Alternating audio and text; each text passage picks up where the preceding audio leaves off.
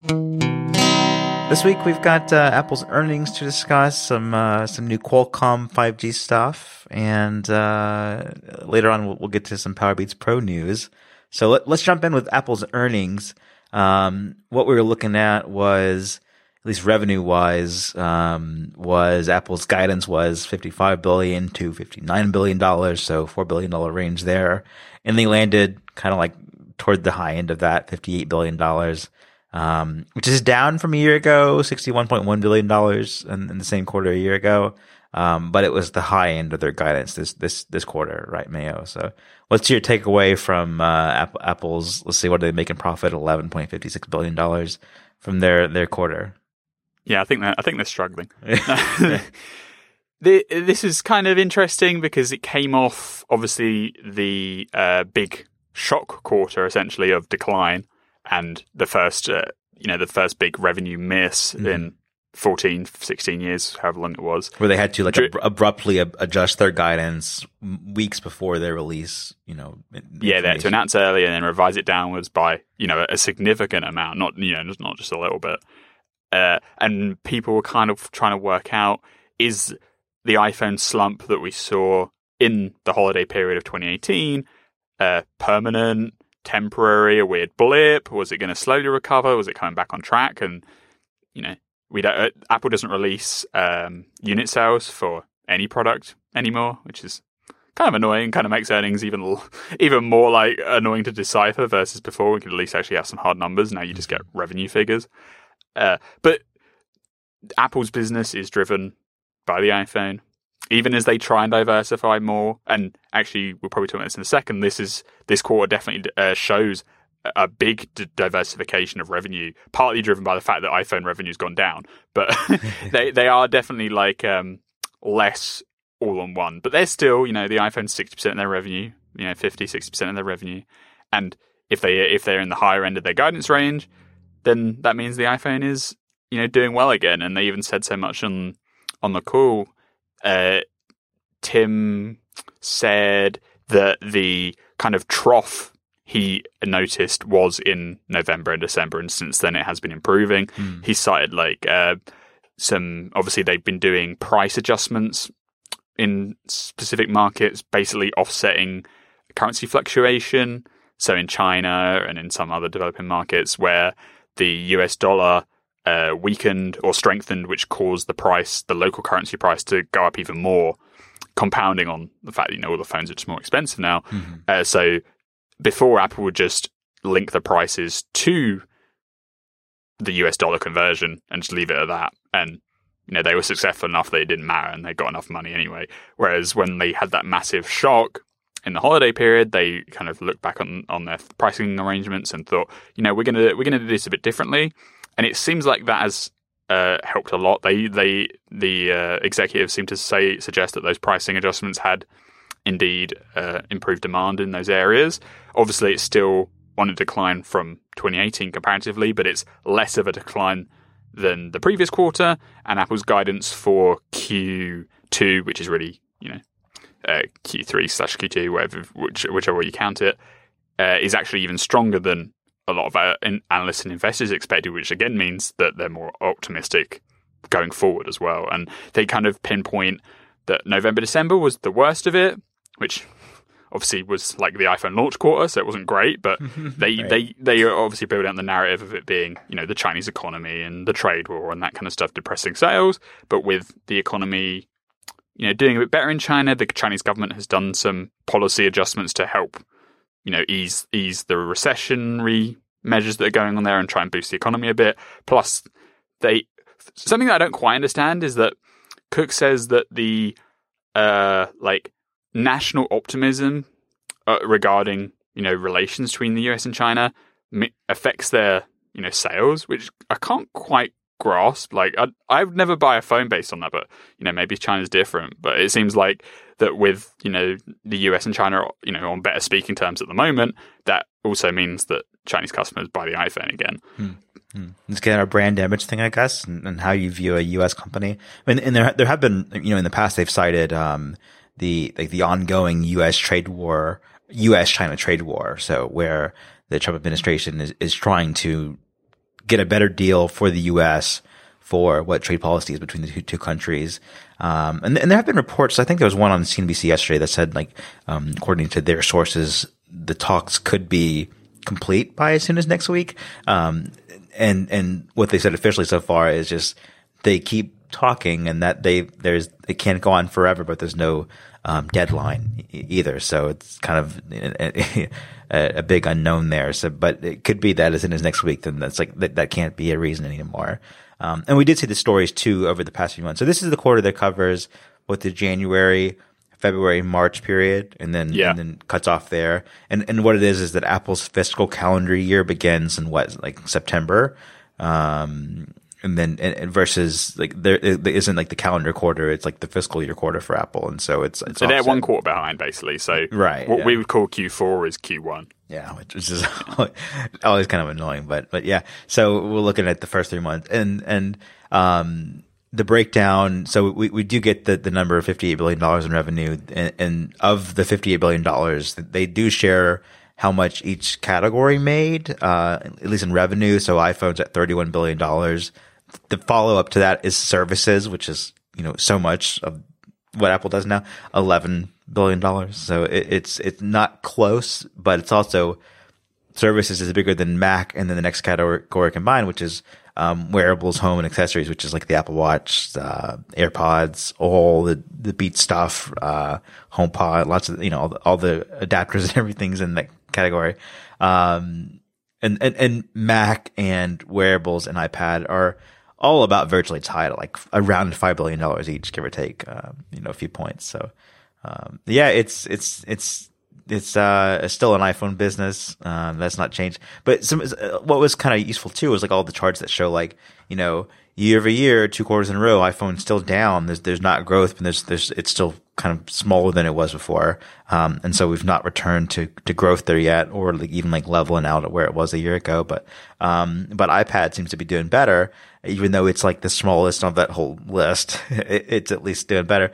Um, and in, in this quarter, there were a few things that were uh, released and new. So, um, you don't get any of the revenue from Apple News Plus because it was all free trial period. Um, so that that'll be if if there's any uh, a bump from Apple News Plus uh, for services, that'll be in, in this following quarter. Um, there were some of the new iMac sales. There, there was uh, the new uh, iPad Mini and iPad Air three, iPad Mini five and iPad Air three. Um, there were new AirPods. So that was the very end of the quarter, so it's not much of this quarter.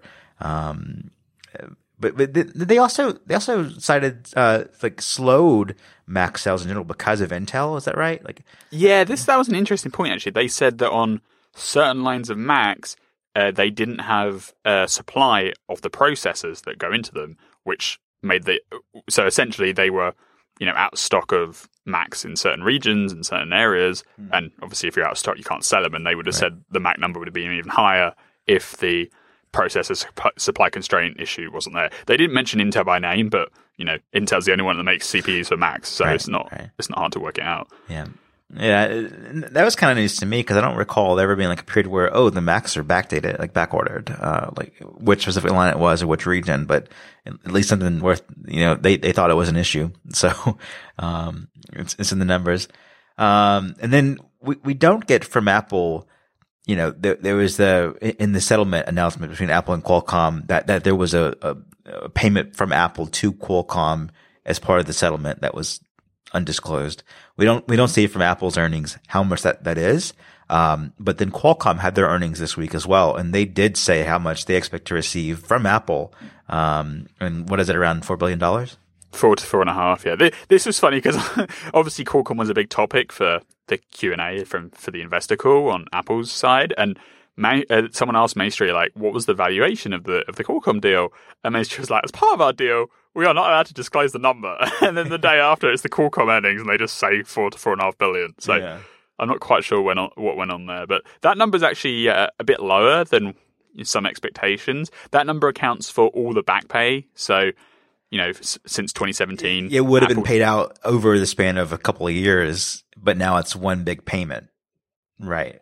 Yeah. yeah. And obviously they renegotiated the rate to whatever they did. Yeah. Because in that over those two years, Apple, both Apple and Apple suppliers did not pay Qualcomm anything. They were just, you know, sitting on the money basically while the lawsuit stuff went on.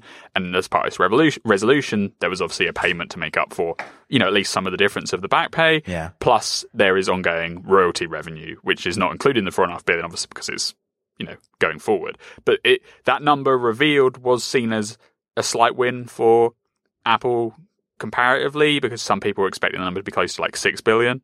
But you know, in the scheme of things, a two billion dollar difference for Apple is like immaterial. Like it really, over the course, it's an eight year arrangement, right? Like it doesn't. The two billion dollar difference there is kind of negligible. Yeah, like on, on its own, it seems like a high. I mean, four billion dollars is a high number, and, and it is like one third of their actual profit from this quarter alone. Uh, and it's bigger than like their their their giant three billion dollar Beats music and electronics acquisition. Um, but again, it is it is multi. It's like it covers multi year. It covers back payments, and and you know it wasn't a big deal for Apple. like, well, yeah, and think about how much iPhone revenue they made in that two year span. Yeah, right, right, yeah, like hundreds of 1000000000s mm-hmm. So yeah, yeah, it's it's kind of, it, it was it, the Qualcomm deal.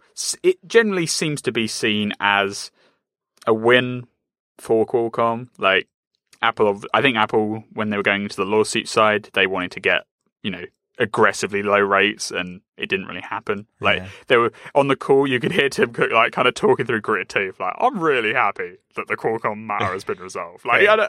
I, I, obviously in the ideal world they wanted to go to court and they wanted to extract every penny they could out of Qualcomm and uh, due to the 5G factor it didn't really happen and they you know kind of forced to come to agreement but it doesn't seem like the deal is you know punitive or destructive for Apple either like they're they're all right with it they're you know they're paying a few dollars more per phone than they you know intended to but whatever. Yeah. And, and just, I mean, also to put the four billion dollar number in context, so a few more, few more numbers here from just what, what was quoted from Tim Cook and the CFO Luca Maestri. So, um, Tim Cook, you know, rem- reminds everyone that Apple has over 1.4 billion active devices. So they want to, they want to say when we have services, 1.4 billion devices can access those for revenue. Um, and then Luca Maestri says, um, they generated operating cash. Uh, see, uh, we generated operating cash flow of 11.2 billion dollars in the March quarter. Um, and, and he, he mentions uh, we returned over 27 billion dollars to shareholders through share purchases and dividends. And then this, they also had announced, uh, I think this is their, their biggest share buyback so far, seventy-five billion dollars. So no, they done they done a hundred billion ones. Oh, they did one before. Okay, so they, they've yeah. done a bigger one before, but again, seventy-five billion dollars that they're that they're uh, allocate to, to share repurchases. So uh, uh, that kind of puts the four billion dollar number in context too. Like if, if, they're doing this, you know, they they they believe they have a bigger future ahead of them. so um, yeah, the the going back to the iPhone quickly, the the thing that uh, Cook said is that we saw a better year over year performance for the iPhone in the last weeks of the quarter compared to the full quarter and compared to November or December. So they're kind of implying that not only is the iPhone improving, it also improved even more at the very end of this quarter. So mm. it's kind of like an upward ramp. And that, you know, somewhat uh, inspires their you know next quarterly guidance, which was higher than most analysts' estimates. Yeah. Plus, there was a th- obviously they've also been capitalizing on the trading program mm-hmm. to you know kind of bring sales forward that might not otherwise have happened. there was an interesting uh, stat that they said, which is that trade-ins uh, were four times high, were, were, done four times as much than they were this time last year. yeah, I hope so. After all yeah, like come on, like how much marketing has Apple put behind the trading program in the last in the in 2019 compared to the entire of last year? Like, at least 400 percent more. yeah, way more than four 400 percent. Like more, way more than four times. Yeah. They not only have made the iPhone cheaper essentially because they boost the trading value, which permanently essentially means you're getting more money when you trade in. They have the the banner on the website constantly. They've sent out emails, they've sent out push notifications, they have had the App Store features, they've had posters in the retail stores, you know, they've had literally banners on the walls saying you can trade in for $449. The 449 499 449 thing has become a meme at this point. It's like, you know, trade in now and get an iPhone 10R when you trade in your iPhone 7 Plus. And so I don't know if they were like boasting that four times as much is really, really good. It to me, it almost feels like it should be a higher number because last year very, very few people in the world have even known about the trade-in system. Now, when you go on Apple.com and you go to buy an iPhone, you're literally asked as your first question: Do you want to buy outright or do you want to buy with a trade-in? And that kind of you know marketing promotion just wasn't there last year. Right, right, yeah. Uh, and then so there, there were also a few stories. You know, get back to the the Qualcomm area. There were a few stories um, around Intel modems and Qualcomm modems. So um, one was just a report that to say that there were talks about uh, Apple maybe buying Intel's modem business altogether last year, but that the talks didn't go anywhere and that it's not going to happen is what it seems like. So it's kind of going nowhere. Um, and, and we, we, I mean, we discussed, I think last week or week before about like, couldn't Apple just buy Intel's business that they're getting out of? If it's that good, then they, they would, or they could just hire a few key people and, you know, buy some patents from Intel and that be it. Um, but it, you know, at least it's, it's been reported by that there were talks to actually buy the whole business. Um, and they didn't go anywhere. So, and our takeaway, I think, was that, well, it's, Intel isn't known for their chip quality. So that's probably why they didn't buy them. Um, yeah, I mean, if it was good, they would have bought them. like, yeah. Intel wants out of the business. I mean, even when they were in it, they weren't really making any money out of the you know Apple modem supply deal. So I'm not really surprised that they were looking you know at buying them outright and just to accelerate their own internal development plans for their own modems because we all know the Qualcomm situation is a short, well, short medium term thing while Apple gets its own chips. They want to own the chips this whole Ferrari has just redoubled those efforts. I'm sure they're in development yeah. before, you know, but even now they, they definitely want to own modem chips now, 100%. Because yeah. it, it's, it, it's constraining them here. And it, just as much as on the Mac, they obviously want to move to their own chips as well. But you know, the, these things take time. So, mm, like, it's like when you hear the, you know, the the Mac sales were, were, were held back by you know Intel supply issues. It's just another bow in the arrow of another reason why Apple will eventually switch to its own you know ARM chips for Macs, and in, and they'll switch to their own modems for the iPhone eventually too. But you know, making chips from scratch is a hard problem, and we saw the timeline on like the A series chips, the processors. They started with, you know, they technically had their first chip with the iPad, the original iPad in 2010, but it wasn't until like 2016, 2015 where they were doing their own designs and actually meaningfully being better than the competition. Like these, you know, there are big time spans on these things, and mm-hmm. Apple just has to, has to kind of just grin and bear it until they can do it themselves. Yeah, and and while they're not buying Intel's modem business, there was a story over the weekend from the Telegraph that says Apple in February hired Intel's lead 5G engineer. Um, so presumably this is Intel's best person on 5G chips. Now works at Apple, so they don't want the whole team, but they get the, the best person from the team um, to come work at Apple and presumably help uh, Apple work with Samsung and Qualcomm on putting 5G in iPhones for 2020. Um, and then a- after that story, there was uh, um, another report from the information which says Apple's like their prior lead engineer for 5G efforts at the company uh, left the company after the, the Intel hire. So um, I guess the timeline there is like it, it, definitely seems like all of this year um, Apple has been like preparing itself, like course correcting, um, you know, hiring people from Intel. Intel's getting out of the business, settling with Qualcomm. You know, they're they're better positioned now than they were at the end of last year to do 5G and iPhones for next year or beyond when it was looking like it could have been like 2021 and later. Yeah. This week Happy Hour is sponsored by Volta Charger. We've also teamed up with Volta to give away an Apple Watch Series 4 on 95 Mac this month, and we have an exclusive 10% off deal for Volta's new magnetic USB cable with interchangeable connectors. The Volta 2.0 is a 5 amp magnetic cable with magnetic connectors that allow you to switch from USB to USB-C and Lightning to use a single cable for all of your devices. The Charge and Sync cable has a standard USB connector on one end and an open magnet on the other end where the various connectors attach. Volta offers a lifetime warranty on the cable and sells extra interchangeable tips for USB-C, micro USB, and Lightning. If you miss MagSafe, this is a great way to bring back MagSafe to your Mac or just cut down on the number of cables you need for all your devices. You can also just leave all the connectors attached to your various devices and connect the cable magnetically, which is nice.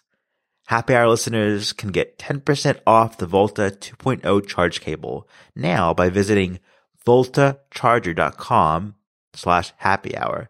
That's V-O-L-T-A charger.com slash happy hour. Or use our show notes and use promo code 9 to 5 take 10 at checkout. That's the number 9 T-O, the number 5 T-A-K-E 10 at checkout. Check out voltacharger.com slash happy hour to support the show and keep an eye on the Apple Watch Series 4 giveaway on 9 to 5 Mac. All right, Mayo, the next thing this week to discuss is uh, Apple's famed and intimate uh, design studio under Jony Ive. Uh, there were stories a few years ago about how it, it's it's a tight knit team. You don't know the designers' names except for Jony Ive for the most part. Um, but when when they have been featured, uh, there there aren't many people in the group, and there isn't much turnover. Uh, that seems to be changing now, at least in terms of turnover. So, what's the story on, on Jony Ive's design lab uh, this week? Yeah, so this week the Wall Street Journal reported that not one, not two, not three, but four of the Apple Core Industrial Design Group are leaving to work on other things. And if you don't know, the industrial team has tra- traditionally had very, very, very small turnover. Like in 2014, uh, they not one of their 20 strong team at that point had like ever left in like you know 15 years, something ridiculous. It was insane. And since then, we've seen you know a few departures spattered here and there, but for whatever reason, this week it seems like four are leaving at once. Whether it's inspired by anything particular is you know is who knows. Like I I generally come down these things that you know these people have lived through the good times. They've invested a lot of their life into this one company. Like they've all of these people have been there at least a decade, and they made so, a lot of money doing it too. And they've made a lot of money. Like you know, your Apple stock options from 15 years ago are worth an awful lot of money. Now. And they and, and they published a book of their work, Design uh, Apple Design in California. Yeah, that was what 2015 book, and yeah. it's like outdated like five times over now. Yeah. But what, are they ever going to update that book? it's still it's still being sold at least, so it's a good sign. Yeah, that book is one of the stupidest things I've done. I love the, it um, because it just gets better with time. But, but anyway, like I know that you can go to the obvious joke. Huh? Apple's hardware is really bad at the moment. You have the MacBook keyboard situation. Like these designers don't leave over issues like that. Like they don't. It's this is has to be just like you know you you've you've you've done your life and you want to you know go and chill out you want to go and do something else that isn't related to technology necessarily.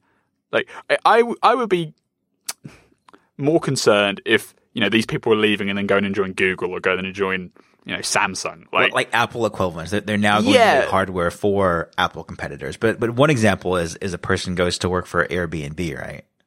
Yeah, but it's not Airbnb the you know app or Airbnb the you know the software stack. It's it's the part of Airbnb which is like making homes so it's essentially construction and, and an industrial design, but you know for housing, right? Like architecture. So you can see why they would do that. It's not, oh, I'm going to go make an iPhone app. Like it's a completely different. It's like a career change, right? And mm-hmm. when you've been doing the same thing for a very, very, very long time, you know, you eventually say, you, "I'm not going to do this." You want a new challenge, uh, as, as possible. Yeah, and like you've made so much money, you can do whatever you want, right? And if mm-hmm. it, if whatever you do doesn't work out, it doesn't matter because you've already got so much money already. Yeah. Like, and if the day comes, when the day comes that you know Jony Ive himself leaves for good, I think that will be momentous and significant. But you know, with these people coming and going, there's a reason at the end of the day that you don't know them until they're written down. Like you don't know their names. Like they are a secretive group, but they are for better, you know, they are replaceable at the end of the day, and they have new talent coming all the time. And I don't think anyone would be opposed to, you know, changeover of some description. You could argue that, you know, boasting about no turnover in 50 years is t- technically bad because, you know, generally you want new ideas and you want, you know, fresh perspectives coming in. Mm-hmm. Yeah, yeah, and, and, Jony will eventually move move on. Like, if not to, I mean, I doubt to another company, but but to retirement. I mean, how how old would you guess Jony Ive is?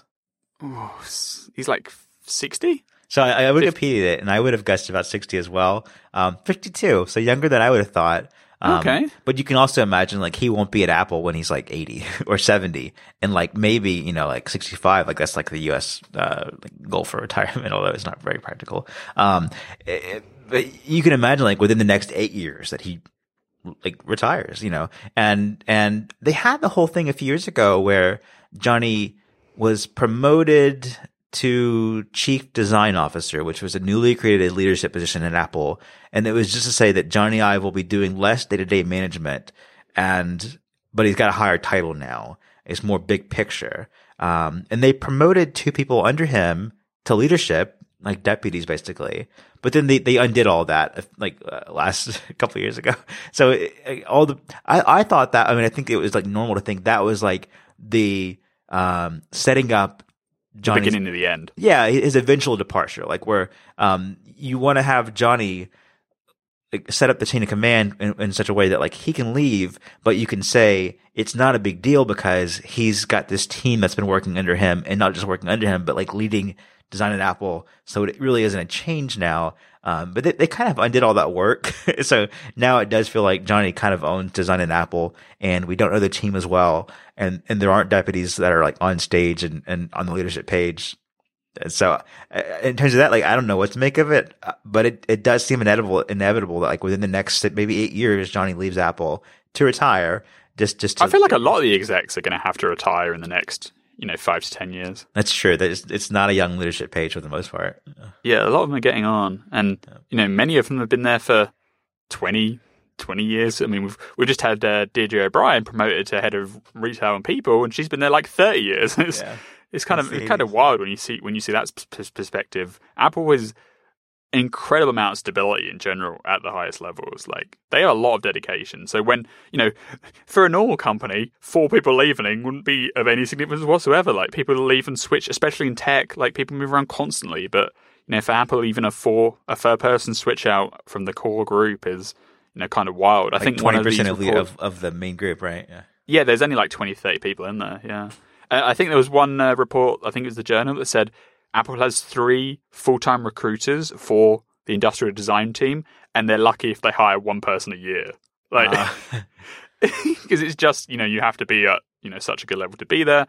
And, you know, very few people leave anyway that they're not, you know, rushing around needing replacements. right. Although maybe that'll that'll crank up now. Yeah, yeah. This year it'll be a massive uh, uptick on the graph. Yeah. The Jony situation is interesting. Like when Howarth and Dye took took over, essentially, in it was just after the Apple Watch, the original Apple Watch came out. Mhm. It's like Jony's done the watch, right? And now he's going to go off and you know do whatever, like semi-retire, do do some Apple Park stuff, chill out a bit. Okay, that's fine, and then they'll get rid of him. You know, you know, in nicer words.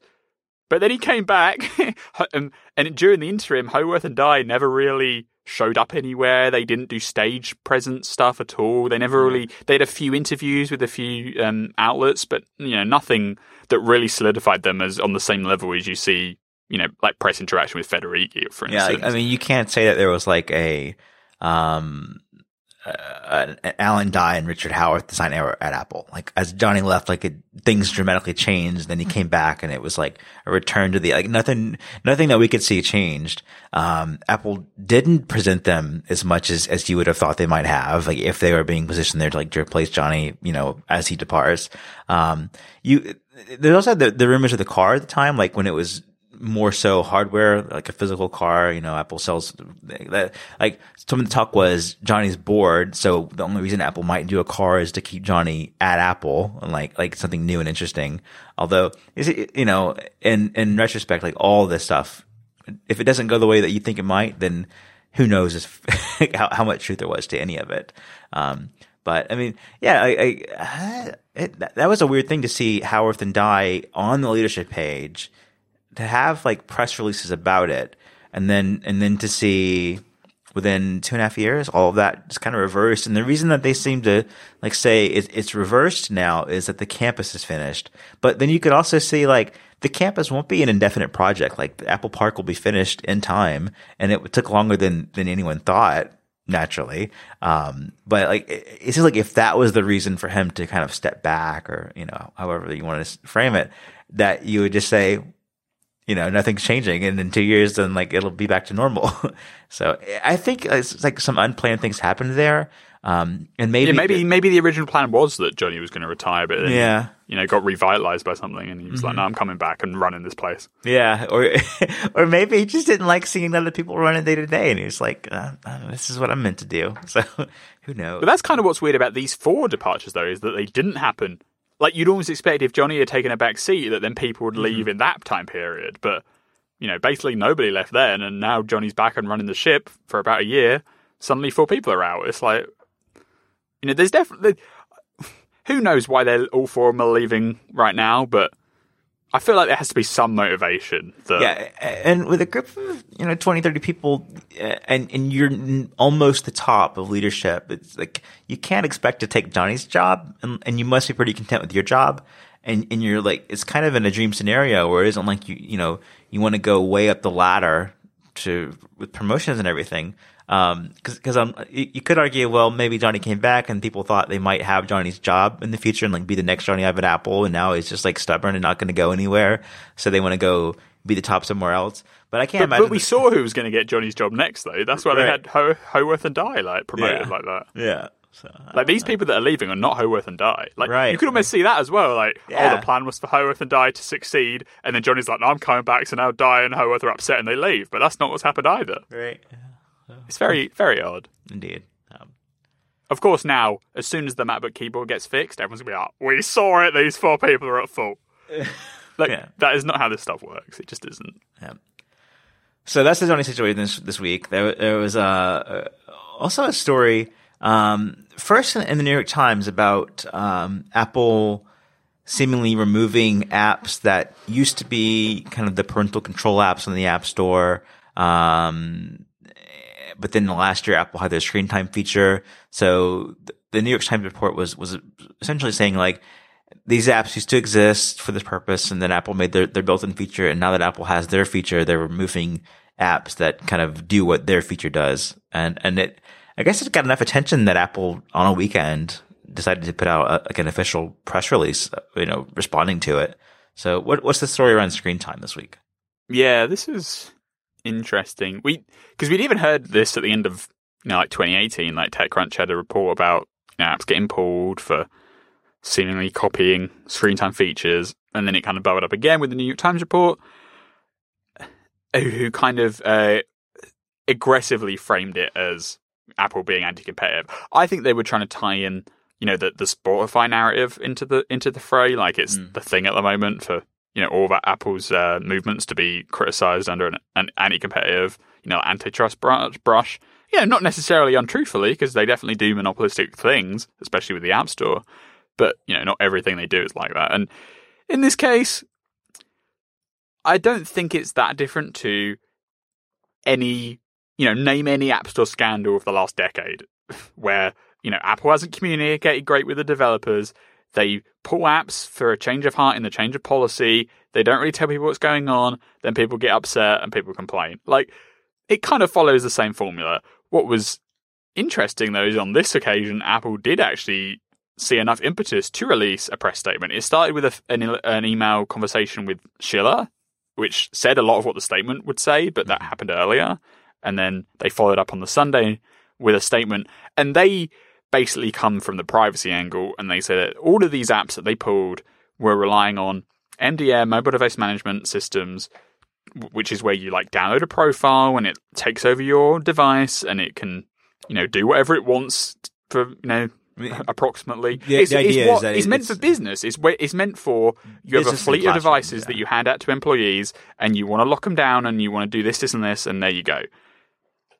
It's not meant for you know a normal customer. Mhm. Like, I think the biggest fault here was the fact that these apps existed in the App Store for a long time before Apple did anything. Like, MDM has been around for you know since almost the start of the iPhone, and these apps have been around for a decently long time, and they were never. It was always ruled out in the kind of meaning of the guidelines, but it was never named explicitly. Mm-hmm. Apple later uh, made it explicit, but you know, when I say later, I mean like 2017, 2018, not Yeah. you know 10 years ago. And by then, there were already you know big apps with established businesses doing this kind of stuff. And why do these apps need to do the MDM route? Because there is no other way to do it. Like, if due to the App Store sandbox, if you want to make a, a parental controls app, you basically can't do anything of value just by releasing a normal app. Like, you can't see device usage, you can't see what other apps are open, you can't track time, you can't like cut off the internet after a set period because those you know um, like entitlements and and features just aren't available to you know apps normal app store apps. So all these services work by making you install this profile, which overrides you know a lot of the system stuff because Mm. obviously for enterprises, an enterprise you know might have good reason why they only want these phones to go on you know these four websites and turn off at this Mhm. these times etc etc and you know these parental control apps are essentially piggybacking on the back of that. Yeah. why apple took so long to suddenly realize that apps were doing this? Who knows? Some people would argue that they only started caring once they were going to release their own feature in screen time I don't really buy that. Like, what does Apple have to gain from blocking screen time competitors? Like, it isn't like screen time is a paid service. And Yeah. In some cases, the apps might be. So there, there's potential revenue for them through that. Yeah, the the New York Times tried to frame it as Apple blocks competitors that like they basically the the idea is that Apple wants people using their phone all day every day. And so these these parental controls app go against that goal. So if they reject all the third party ones and introduce their own, at least they can, can manage what kind of stuff can be disabled. I think that's where people are trying to get this at. Like, oh, if we can if, if these things are all so drastic, Apple can release one that's kind of limited in functionality and feature set, but that will mean that really we can keep them addicted to their phones. Like, I think that is very, very, you know, many layers of conspiracy theory to be anywhere close to, to the truth. I think this really is a privacy situation that should never have happened in the first place. Apple was slow to notice this, and then by the time that they did start saying apps have to change their mind, you know, you've got these 10 businesses that are all like subscription services and they're making, you know, healthy chunks of money that now can't ship their app anymore because the rules changed or or at least the rules are now being enforced. Mm-hmm. What should Apple do about it? They probably need some kind of official API or like system framework that allows apps that aren't screen time to do screen time like things. And by making it a system framework, it would act like location services where you get, you know, like a permission dialog that says this app is going to know about everything you do on your phone. Is this okay? Yes or no? And and that lets the user control it. But if you if you're given permission, then the then the these these apps can get information like you know which apps were open for how long or what times a day, and do whatever they want to do in whatever, whatever presentation they want. And that, that might literally just require that screen time be more advanced than it is right now, or that Apple allow, with sharing what screen time can do, allow developers to build on top of that too. So like with screen time, you, you can't do all that yet. Like you can't do MDM level stuff. Um, cause it's meant, I mean, it's the difference in like parental control and, you know, issuing employee devices. It's, it's different ballgame there. Um, but so they would need to either strengthen screen time for what it is. You know, it would seem to be like you can do it for free on your own, or you can do it in a different way through these apps, um, or let the apps, you know, have access to information and let them have like more control over it even then. Cause like things like, you know, blocking websites after a certain time, like blocking Wi-Fi, those are, I think you can pull that off with screen time right now. Or even if you shared screen time and like put what you have in settings in another app, you, you need more features than just that. So, uh, I don't, I don't, I don't know. Yeah, and Apple basically offered no resolution Right. in their statement. They just described the situation and they closed it with uh, in this app category and in every category, we are committed to providing a competitive innovative app ecosystem. But they didn't say what they're going to do.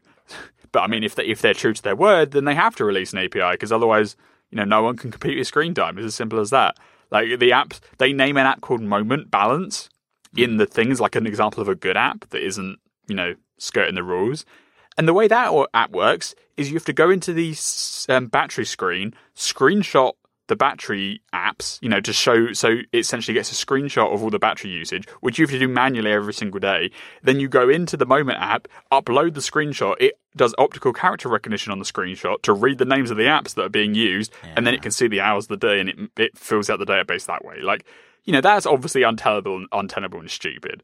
Mm-hmm. So if they could do an AP, official API that at least lets apps get a list of you know other apps that have been open on the system, other activities that have been going on, how long they've been going on for, you know that would at least help let a, let a third party do something close to what screen time, screen time could do.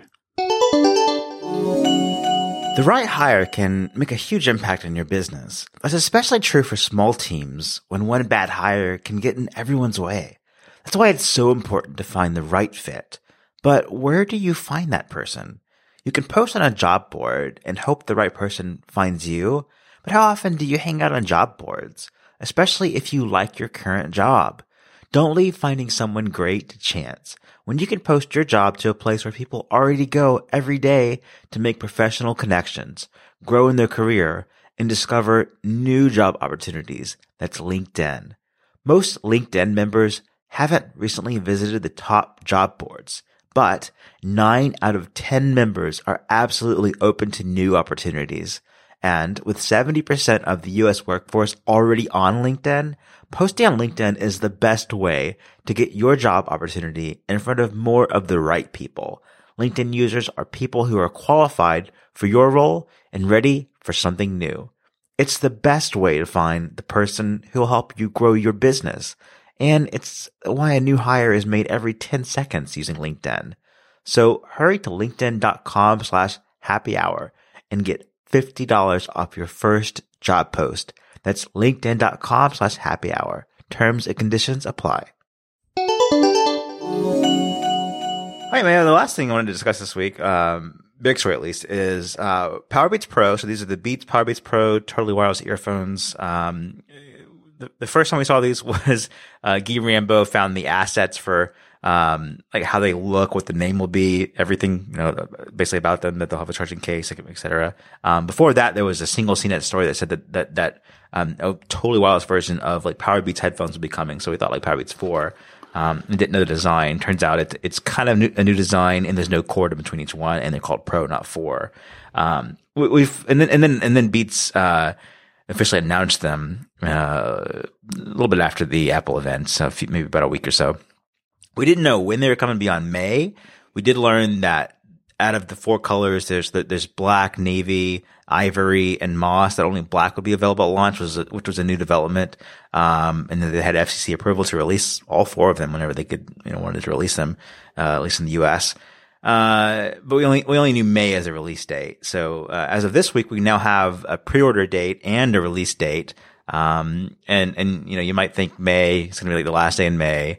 Um, but it, it is, uh, May the 3rd, which is when we plan to release this episode. Um, Friday, May 3rd is when you can pre-order these and you have the whole week before that before they come out. So then May 10th, Powerbeats Pro in black come out. Um, they told us that on Sunday night. So we've known that, uh, we shared the news as soon as we got it.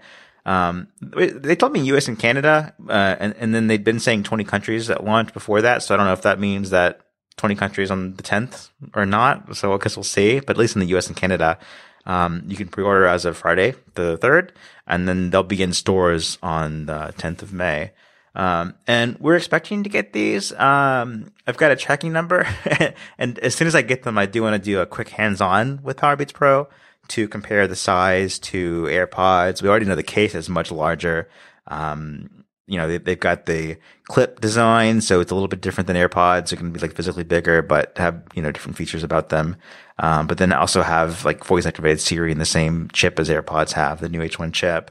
Um, but I also, also want to compare them to the, the Bose SoundSport free headphones that I've got. Those are the also totally wireless earphones that I bought for like long distance runs and um, those are like remarkably bad at staying paired together and in sync without dropping out. Like they reliably do drop out of sync every time you use them. Um, and in theory, Powerbeats Pro should be just like AirPods and it's just the same chip. So I'm optimistic there, but I don't have them yet. Um, hopefully they, they arrive on, on Friday on the pre-order day. Um, if not, maybe early next week. So we'll see, but we should have both a hands-on and then a more extensive review before the release day. So if you're on the fence about them and you want to learn more about them, then we should have some experience there um, before May the 10th when they, they actually come out in stores. Um, and and uh, one of the ways I want to test them is so I, I mainly run with with AirPods because because unless it's you know an issue where the battery's going to die, like they're just so much better than than the, the Bose alternative that I have. Um, and I've, I've been doing uh, like running regularly again. Uh, I think last month I did 50 miles, which is not like the most I've done in a month for me, but it, it is more than zero. Um, and, and one of the things I've been doing is like every time there's a, a local race on a weekend, I'll sign up for it and do that.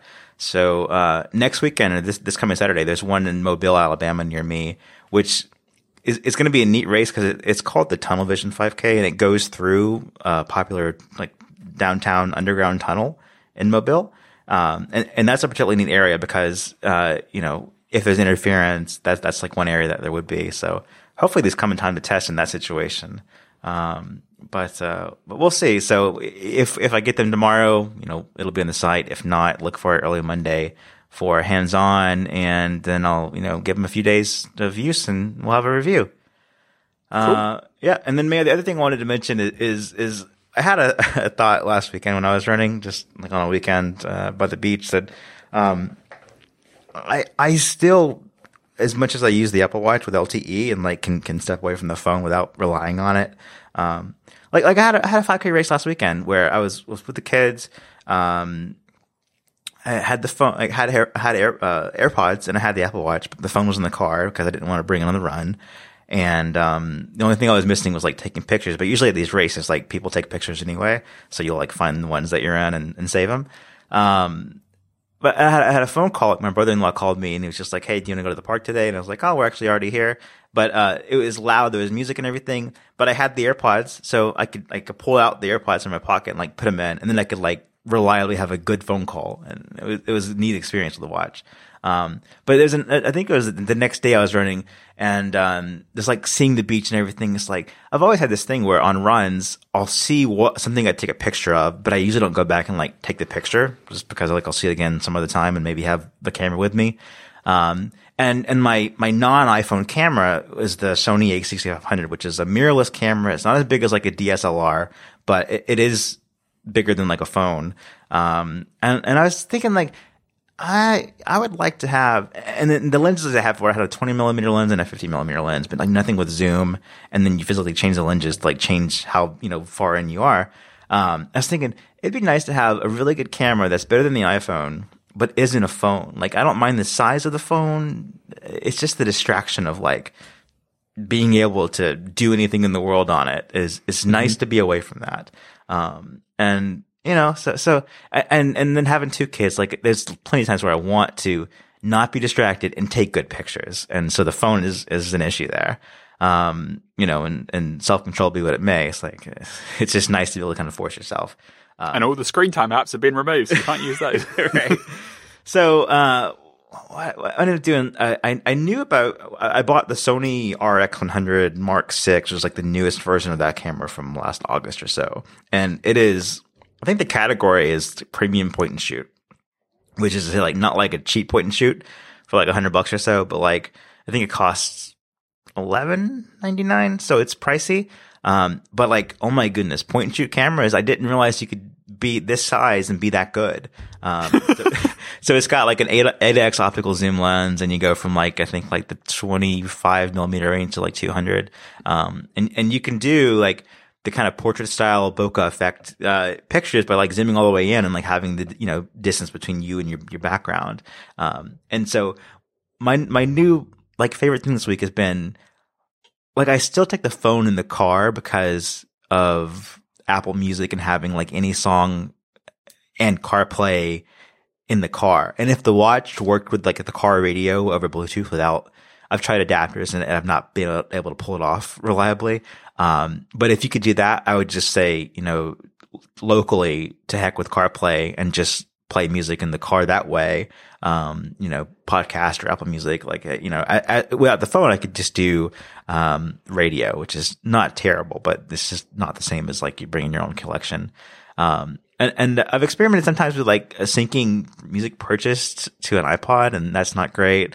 Uh, I've, I've thought about like an iPod Touch because that would sync over Wi-Fi and like say charge, but then there's no LTE. So the easiest thing there is just just bring the phone in the car, but then leave it in the car. And so if I go to a park or a beach or something, then the phone's in the car, so it's like not too far away, but I can I can leave it there and then have just the watch and then take this this pocket sized camera. Like it's a little bit bigger than a smartphone, um, but it takes much better pictures than a smartphone. And is it it's just like a Ma- camera? iPhone Max sized? Yeah, I mean it's smaller than I think it's like not as wide as like t- and tall as like a max sized phone would be. Um, and it's I mean it fits in your pocket, you know. It's yeah. So so I I'm having a great experience there, and I've already sold my. uh I mean, the thing is, like the the bot this this camera costs as much as the body of the other camera, you know, minus the lenses. Um, which is like also the price of like a new iPhone these days.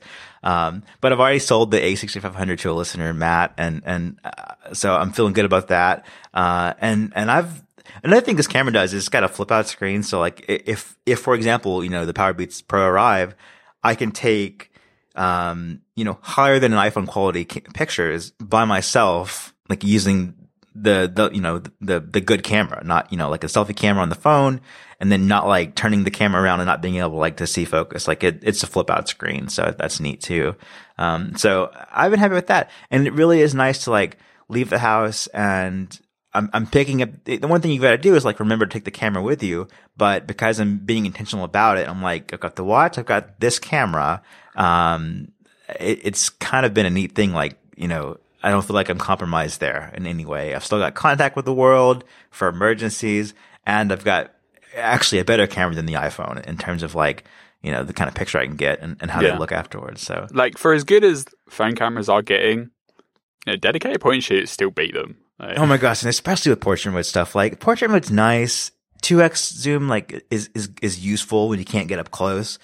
But I, I've still found like like it, even on like posting to Instagram on an iPhone 10s, like if if you look at it bigger than the phone screen size, like say an iPad or your Mac, like there's just so many examples of like, oh, the the bokeh wasn't blurred there. like it, it got tricked, you know, and, and you can see why and it's so easy. But there needs to, this is like separate point, but like in the photos app, there needs to be like an easy, just like you can, you know, tap to fix red eye, like tap to fix where the bokeh should have been and then use that to like inform, you know, the algorithm, I think. like paint away the the, the wrong bit. Yeah, I, I've spent time like looking at a picture on the iPad of like, oh, that's almost postable, but it, like I've got to, I need to edit it. It's like I can either, you know, you can you can adjust the blur now, like how the fake blur to like be stronger or lighter, or you can turn it off altogether so it's just a zoomed image. But I, I've been in like Pixelmator before on the iPad and been like, let me just fake the blur here so it looks like it does everywhere else. Um, and you don't, you know, with a, with a point and shoot camera, you don't have that. And, and the last time I used a point and shoot camera, like, you know, before carrying iPhones and everything was like 10 years ago and they weren't that good. Like, I mean, it wasn't a thousand dollar one either, but, um, I'm really impressed with, with what you can do now. Um, and there's something to be said for like being away from the iPhone and, and, and unlocking that value from the Apple Watch where you're still connected, um, but you're, and you're not offline, but you're also not like, you know, distracted. So it's, it's, it's, it's something that's like been an obvious benefit of the watch since LTE on the Series 3, but you, you've really got to change behavior to, to benefit from the potential of it. Like, you know, if you take your iPhone with you everywhere, you're not going to do it. And, and then you've got to say, if you leave the iPhone, then what do you also leave behind? And, and the camera is a big thing now. Um, so, and, and there's probably like in between cameras that are, that are still good. Like there's, um, cheaper versions of the Sony RX100, uh, Mark V is like still sold, for example, and it's a few hundred dollars cheaper. So you don't have to spend a thousand dollars on, on, you know, the experience. But I Yeah, think mo- that- most point and shoots will beat the iPhone camera. Just Yep, like yep. it's just a matter of physics. They have bigger lenses and bigger, you know, bigger apertures to Yeah. take in more light and take better pictures. before I had an iPhone like years ago, I did think, um, I've got a smartphone and an iPod Touch, and that's two batteries, and like one iPhone will never be that experience because I've got like dedicated batteries in both experiences, and like nowadays it's kind of flipped around where like this the the, the camera battery is actually really terrible, and like even if you have two, then you've got to like manage charging two batteries. Um, the iPhone because it's so essential is always charged, like you just make sure it's charged. So it, that's one aspect where it is kind of a, a setback that you've got to then manage charging another device. And, um, but that, that, I've, I've thought about that too. And with the, appeal of wireless charging. Wireless charging kind of feels like you just eliminate charging altogether. As long as you can just lay it down, it's charging. Um, so for the, for me, like I, I, would be more frustrated if I was like using a wire to charge the iPhone and and the watch and AirPods. But because of wireless charging in those areas, I can now say, well, adding a, a wire in another area isn't so much of a setback, you know. So it's it's all in how you look at it and approach it. Um, and then last thing I wanted to mention this week is a new app uh, for the Apple Watch called HomeRun. Um, the app's been out before, but now it has a new update that makes it do some some fancy new things that are kind of brand new for the Apple Watch. So it's a HomeKit app. So you covered the story for us. So tell us about HomeRun and the new HomeKit complications. Yeah, this is cool. So you you could always before make a HomeKit complication with HomeRun, uh, but now they've kind of like supercharged it. The the Apple Apple has a home complication for the Apple Watch. It's la- launcher, right? It, yeah, it shows the home app icon, and you click on it, and it opens the home app. And there are and the Siri watch face, they're they're more like they can change over time. They can be like a specific scene, and those have even improved where they used to just launch the app still. you still had to press the button, and now you can like launch like let them play out from the Siri watch face, but it's still that's that's one watch face. Yeah. So what HomeRun did in its you know version at the end of last year is let you make a complication slot activate a HomeKit scene. And obviously, in a scene, you have a set of accessories in certain states. So it's like an automation, uh, like a manually triggered automation. Uh, that's great. But say if you had a turn all the lights on scene as one of the complications, well, you know, that's kind of useless when all the lights are on. And you're probably turning on the lights in the morning or, to, you know, and then to turn them off again in the evening, for instance, mm-hmm. or, or vice versa what this latest update does to HomeRun is it lets you set like a schedule for each complication slot. So you can say at between 9am and 12am, show this scene on the complication, and then between 12am and 6pm, show this complication, and then between 6pm and 9pm, show this one. So you could have like you, your scene for waking up, your scene for uh, what you do around lunchtime, your scene for like afternoon, your scene for dinner time, your scene for night time, and you can set a different seen all the way up to a granularity on like a per hour basis. Mm. So you're essentially getting a contextual complication. So whereas before the one slot would only show one scene forever and you'd have to have multiple slots taken up with HomeKit complications showing different scenes to do it, mm-hmm. now you can be a bit more intelligent and put on, you know, like wh- whatever scene you do in the morning for, you're ready to, you know, you're ready to start work. Like I work from home, so even if I wanted to, you couldn't really do an automation for you know leaving for work because the default is oh it, it, knows when you, you you walk out the door right like mm-hmm. um, it does by location. Obviously, you work from home. It, it you know it can't know the difference, and I don't start work at the same time every day, so I don't want to do a time based automation either. But what you could do with this is set the morning like the morning block you know, so like nine till twelve. I'm gonna, I'm, you know, I'm gonna work somewhere in that range. Normally like ten-ish, but put it in that range. And so at that time of the day, when I actually want to do, you know, turn the office lights on and turn the rest of the house off, it will be on my watch there as a one tap, a one tap go. Then at lunchtime, you know, I want to do something different. I want to do a different scene. So I just in the in the HomeRun iPhone app, you set it up once. You just go click which complication you want. You set the hours of the day, and you set the state of the complication. You can have a different icon as well as you know which exactly which scene is going to be different colors. So you get like that visual feedback. And then at lunchtime, it will show that instead, and it's one tap to launch that scene. And then you could do one for the afternoon, one for the evening. And you know, realistically, you're not going to have you know a separate scene per hour of the day, but rough blocks, you know, like morning, lunchtime, evening, nighttime, sleep, you can get a lot of value by being able to reuse the same complication slot for different actions. Mm-hmm. And this kind of function, I would, I hope it would be something that Apple could like bring system wide, rather than every individual app having to you know implement this kind of stuff. Like theoretically, you'd have to get over some UI problems of, you know, how do you do this in a way that isn't confusing? But it'd be perfectly possible for WatchOS to be able to provide to you this complication slot. What do you want to fill the slot at this time of the day? You know, for you know morning, uh, evening, and dinner time, for instance. Yeah. And the Siri face tries to do it automatically, but you know, often the Siri face isn't smart enough to really know what you mean.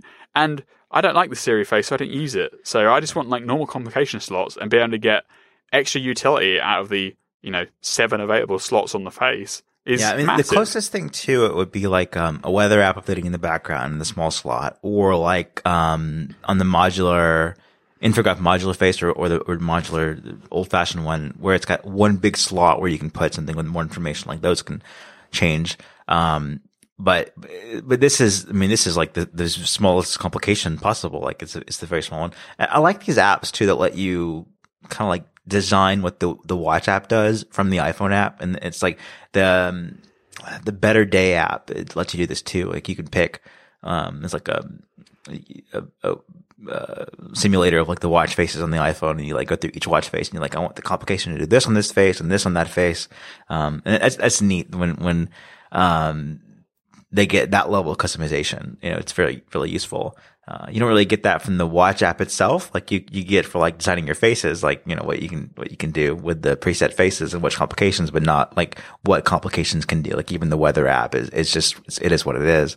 Yeah. Apple designs WatchOS so that complications essentially have no, uh, have no configuration other than what goes in which slot. Like, Right. there isn't really a concept of complication settings. Yeah, like Like, at all. each of each of these apps are from different developers, and I think David Smith's done his own version of this now, where they recreate like the watch face experience out of the Apple Watch app on the iPhone.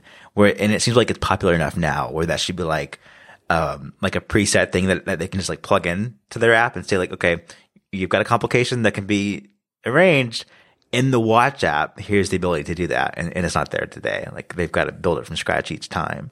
Um, but yeah, and I'm not even necessarily talking about like a full schedule, but when you're editing the watch face and you're in the complication screen where, you know, it's the green highlight over a complication, mm-hmm. the developer should be able to offer some configuration options there other than just, you know, this is your complication or it isn't. Yeah, like, like does a, a, a decent job too, but but they don't have the the graphical like here's what the watch face looks like. It's more like a description, and in some cases the description makes sense on certain faces, but then on new faces it doesn't make any sense to me. So and I, and I've offered that feedback before of like check out these watch simulators and these and these apps like that would be cool to have for Fantastic Fantastical too, um, because when you look at like what is this small I forget the names of some of the some of the complication types, but like once you introduce the infograph faces, sometimes it doesn't make sense anymore about how you're describing them based on like Apple's own language. So um, I- that seems to be a thing that should exist. Is is in the Watch app have the ability for not just like in the third party app, so like in the Watch app, if you've got the app, you can configure the complication in, in its own way. Um, Yeah, like in the same screen where you pick the color of the face in the, you know, the, the watch face editor, that you should be able to go to like a detail screen for each complication that's active and pick some configuration parameters Yeah, there yeah. too. And uh, on the schedule feature, if Apple did it, they could go even one step further and let you have like a different complication from a different app for different hours of the day right. Yeah. not yeah. just not just you know a different context of the same app. So like for me on Infograph Modular, I have the weather on that center complication, that big you know that big one. But you know at night time I don't really care about the weather anymore, like for the because it only shows the next five hours and I know I'm going to bed. So it's not. I'd rather have like the news widget or something like that, and you know that kind of dynamic na- uh, features just aren't there at the moment. Yeah, yeah. All right, well, we'll we'll get into our uh, kind of wish list for future software updates, like uh, leading up to WWDC. So I think after this week we've got four or five weeks to to do that. So um, maybe, maybe next week we can talk about WatchOS more in detail and, and other operating systems. So, all right, that is the Happy Hour podcast for this week. We will be back next week when I will have PowerBeats Pro in hand and we can discuss the experience of. Uh, in the meantime, if you have any feedback, you can email us at happyhour at 9to5mac.com. You can follow me on Twitter and Instagram at Apollo Zac and Benjamin, you're on Twitter as, BZA Mayo. and we'll be back next week. Bye, everybody. Bye.